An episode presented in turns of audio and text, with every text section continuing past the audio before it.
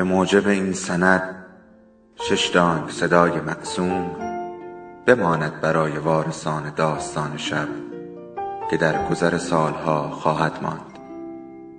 ارادتمند داستان شب.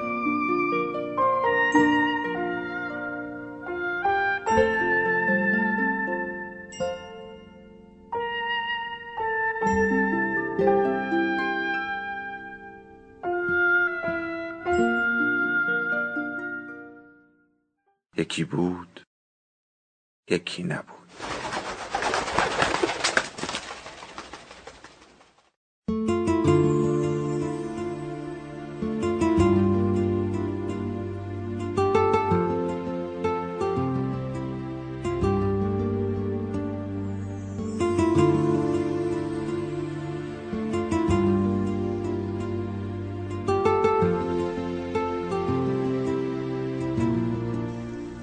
سال اسپاگتی. داستانی از هاروکی موراکامی. سال 1971 بعد از میلاد مسیح سال اسپاگتی بود. آن سال اسپاگتی می پختم تا زندگی کنم و زندگی می کردم تا اسپاگتی بپزم. بخاری که از قابلمه برمیخواست مایه مباهات من بود و سس گوجه فرنگی که داخل تاب قلقل می‌زد مایه امید زندگیم. به فروشگاهی که لوازم آشپزخانه می فروخت رفتم و یک تایمر آشپزخانه گرفتم با یک قابلمه آلمینیومی. قابلمه آنقدر بزرگ بود که می‌شد یک سگ گله را داخل آن حمام کرد. فروشگاه های مخصوص خارجی ها را زیر رو کردم و انواع و اقسام ادویه های عجیب و غریب را به چنگ آوردم. یک کتاب مخصوص آشپزی با اسپاگتی و مقدار فراوانی گوجه فرنگی خریدم. همه جور مارک اسپاگتی را که دستم به آن می رسید می خریدم و هر جور سوسی را که بشر می شناسد درست می کردم. ذرات ریز سیر و پیاز و روغن زیتون در هوا چرخ می خورد و ابر موزونی تشکیل می‌داد که به هر گوشه ای از آپارتمان کوچکم راه میافت و در کف اتاق، سقف و دیوارها، لباسها و کتابها و صفحه های موسیقیم راکت تنیس و بسته های نامه هایم نفوذ می کرد. رایحه‌ای که شاید در آبراهای رومیان باستان می‌شد استشمامش کرد. این داستانی از سال اسپاگتی است. سال 1971 بعد از میلاد مسیح. اسپاگتی را باید تنهایی میپختم و میخوردم. این یک قانون بود. خودم را مجاب کرده بودم اسپاگتی غذایی است که به تنهایی مزه می‌دهد. خودم هم نمی‌دانم چرا چنین احساسی داشتم اما چه می‌شد کرد همیشه همراه با اسپاگتی چای می نوشیدم و سالاد خیار و کاهو می خوردم. باید مطمئن می شدم که از هر دوی آنها به مقدار کافی در خانه دارم. همه چیز را مرتب روی میز می چیدم و از غذای خود در فراغت لذت می بردم. و موقع غذا خوردن نگاهی هم به روزنامه ها می انداختم. روزهای اسپاگتی از یک شنبه تا شنبه در پی هم می آمدند و هر یک شنبه جدید آغاز هفته اسپاگتی کاملا تازه بود. هر بار به خصوص بعد از ظهرهای بارانی هنگامی که سر بشخابی پر از اسپاگتی می نشستم احساس روشنی به من دست می داد. حس اینکه همان لحظه یک نفر ممکن است در بزند. شخصی که تصور می کردم برای دیدنم می آید هر بار فرق می کرد. گاهی وقتها او یک غریبه بود. گاهی وقتها هم آشنا. یک بار دختری بود با پاهای قلمی که در دوران دبیرستان با او رابطه عاشقانه ای داشتم. یک بار خود چند سال قبلم بود که برای دیدار آمده بود و یک وقت دیگر هم ویلیام هولدن بود که جنیفر جونز را میان بازوانش گرفته بود. پاییز درست مثل آنکه اسپاگتی پختن برایم یک جور انتقام گرفتن باشد میپختم و میپختم. مثل دختری که عاشق ترکش کرده باشد و او نامه های عاشقانه اش را داخل آتش بیاندازد مشت مشت اسپاگتی توی قابلمه میریختم سایه های لگت مال شده ی زمان را بر می داشتم. آنها را به شکل سگ گله خمیر می کردم و توی آبی که داخل قابلمه چرخ می خورد می ریختم و رویشان نمک می پاشیدم. بعد تا بلند شدن صدای سوزناک تایمر چوب های بزرگ غذاخوریم را در دست می گرفتم و کنار قابلمه با بی صبری قدم می زدم. رشته های اسپاگتی مکار هستند و نمی توانستم بگذارم از دیدرسم خارج شوند. اگر به آنها پشت می کردم از لبه های قابلمه می گریختند و در سیاهی شب ناپدید می شدند.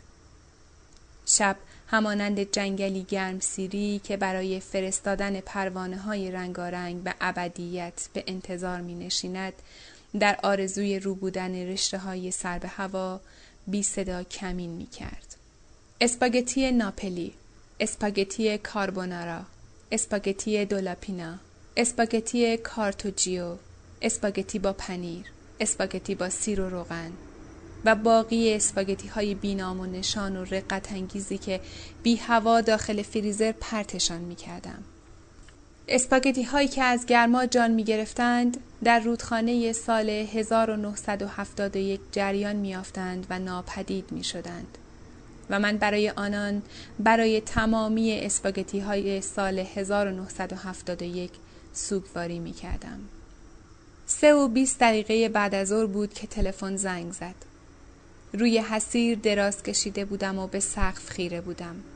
باریکه ای از نور خورشید زمستان همچون دایره نورانی در جایی که دراز کشیده بودم افتاده بود و من همانند پروانه مرده آنجا زیر نور بی حرکت افتاده بودم. اول متوجه صدای زنگ تلفن نشدم. صدا بیشتر به خاطر ناشنایی میمانست که پاورچین پاورچین وارد لایه های هوا شده باشد.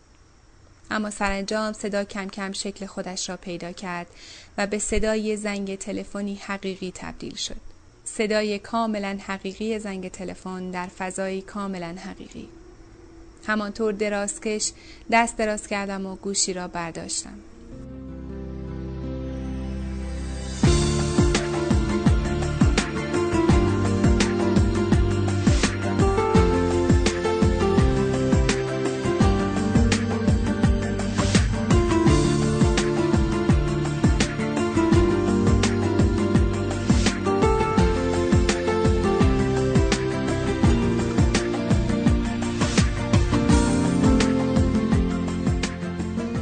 آن طرف خط یک دختر بود. دختری چنان مبهم و مهالود که ممکن بود تا ساعت چهار و نیم تماما ناپدید شود. او نامزد سابق یکی از دوستانم بود. چیزی سبب آشناییشان شده بود و چیزی هم باعث جدا شدنشان. این من بودم. اعتراف می کنم. من بودم که با اکراه این دو را با هم آشنا کرده بودم. گفت ببخشید که مزاحم شدم تو می‌دونی اون الان کجاست؟ نگاهی به تلفن کردم و روی طول سیم تلفن چشم گرداندم. مطمئنا سیم به گوشی متصل بود. جواب پرتی دادم.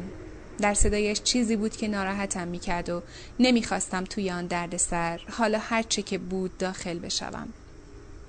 با لحن سردی گفت هیچکس به من نمیگه اون کجاست. همه وانمود می‌کنن نمی‌دونن. اما چیز مهمی است که باید بهش بگم. خواهش می‌کنم به من بگو اون کجاست. قول میدم تو رو قاطی ماجرا نکنم. بگو اون کجاست. گفتم راستشو گفتم. نمی‌دونم. خیلی وقت دیگه ندیدمش. صدا صدای خودم نبود. در این مورد که مدت ها بود او را ندیده بودم راست می‌گفتم. اما در این مورد که آدرس و شماره تلفنش را نمی‌دانستم دروغ گفتم. دروغ که می‌گویم صدایم حالت عجیبی پیدا می کند جوابی نداد. گوشی مثل ستونی از یخ شده بود. بعد درست مثل آنکه داخل یکی از فیلم های علمی تخیلی جی بالارد باشم همه چیز در اطرافم به ستونهایی از یخ تبدیل شد. دوباره گفتم واقعا نمی‌دونم. خیلی وقت پیش بود که بدون یک کلمه حرف گذاشت و رفت. خندید. شوخی نکن. اون اینقدر هم زرنگ نیست. خودت خوب می‌دونی که وقتی می‌خواست کاری بکنه چقدر سر و صدا را مینداخت راست می‌گفت. آن پسر واقعا آدم کودنی بود. اما نمی‌خواستم محل زندگیش را به او بگویم. اگر این کار را می‌کردم دفعه بعد آن پسر زنگ می‌زد و سرزنشم می‌کرد. دیگر نمی‌خواستم قاطی گرفتاری های دیگران بشوم.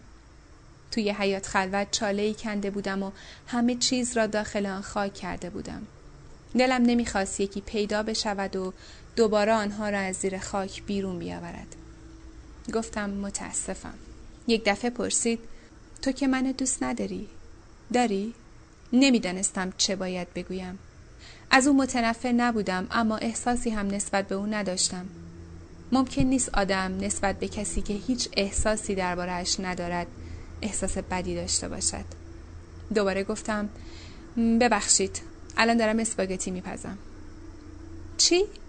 به دروغ گفتم دارم اسپاگتی درست می‌کنم.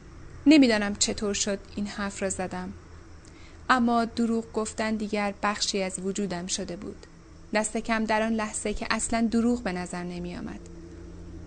ادامه دادم و قابلمه خیالی را با آب خیالی پر کردم و اجاق خیالی را با کبریتی خیالی روشن کردم. پرسید خب نمک خیالی را توی آب جوش خیالی ریختم و مشتی اسپاگتی خیالی را به آرامی به آن افزودم و تایمر خیالی آشپزخانه را روی هشت دقیقه تنظیم کردم. گفتم خب نمی‌تونم صحبت کنم. اسپاگتیم خراب میشه. چیز دیگری نگفت. گفتم واقعا متاسفم ولی اسپاگتی پختن کار خیلی حساسیه.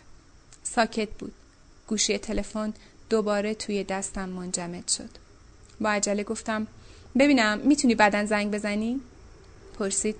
چون الان داری اسپاگتی میپزی بدن زنگ بزنم؟ آره. برای کسی میپزی یا می‌خوای تنهایی بخوری؟ تنهایی می‌خورم. نفسش را برای چند لحظه نگه داشت. بعد به آرامی آن را بیرون داد و گفت تو متوجه نیستی اما من توی درد سر افتادم. نمی‌دونم باید چی کار بکنم. گفتم متاسفم ولی نمی‌تونم کمکت کنم. صحبت یه مقدار پولم هست. می‌فهمم. گفت اون به من بدهکاره. یه مقدار پول ازم قرض گرفته.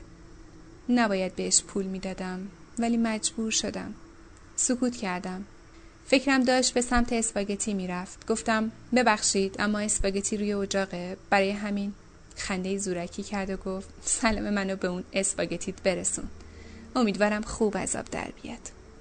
خداحافظی کردم و گوشی را که گذاشتم دایره نورانی روی میز حدود یک اینچی جابجا شده بود. دوباره روی همان قسمت نورانی دراز کشیدم و به سقف خیره شدم. فکر کردن به اسپاگتی که تا ابد در حال جوشیدن است اما هرگز آماده نمی شود واقعا غم انگیز است. حالا کمی ناراحتم که چرا همه چیز را به او نگفتم. شاید بهتر بود این کار را می کردم. منظورم این است که دوست پسر سابق او آدمی نبود که به دوباره شروع کردنش بیارزد. آدم توخالی بود که همیشه لاف از هنر می‌زد. یک آدم وراج که هیچ کس به او اعتماد نداشت. به نظر می آمد دخترک واقعا دنبال پول بود. به هر حال هرچه باشد آدم وقتی از کسی پول قرض می کند باید آن را پس بدهد. هر وقت یک بشقاب اسپاگتی داغ روبرویم است این فکر به سرم می‌زند که چه بلایی سر دخترک آمد بعد از اینکه گوشی را گذاشت برای همیشه ناپدید شد و در سایه های چهار و سی دقیقه بعد از ظهر فرو رفت. آیا من مقصر بودم؟ باید موقعیت مرا بفهمید. آن وقتها دلم نمی‌خواست کسی مزاحمم بشود. برای همین بود که خودم به تنهایی توی آن قابلمه بزرگ که می‌شد یک سگ گله را داخلش نگه داشت اسپاگتی میپختم. پوسته های سبوس گندم های طلایی در کشزارهای ایتالیا در باد شناورند. می توانید فکرش را بکنید که ایتالیایی ها چقدر متحیر می شوند اگر بدانند چیزی که در سال 1971 صادر می کردند تنهایی محض بوده است.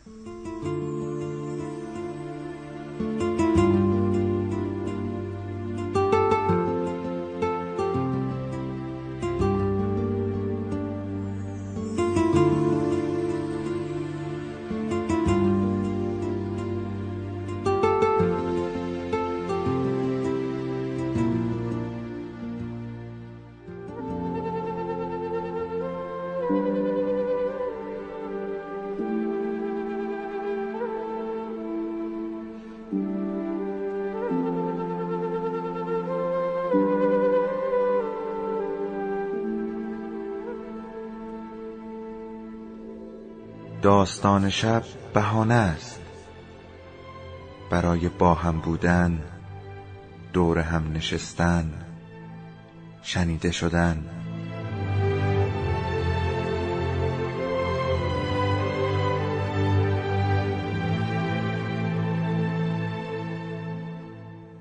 صدای افسانه ها رو میشنویم.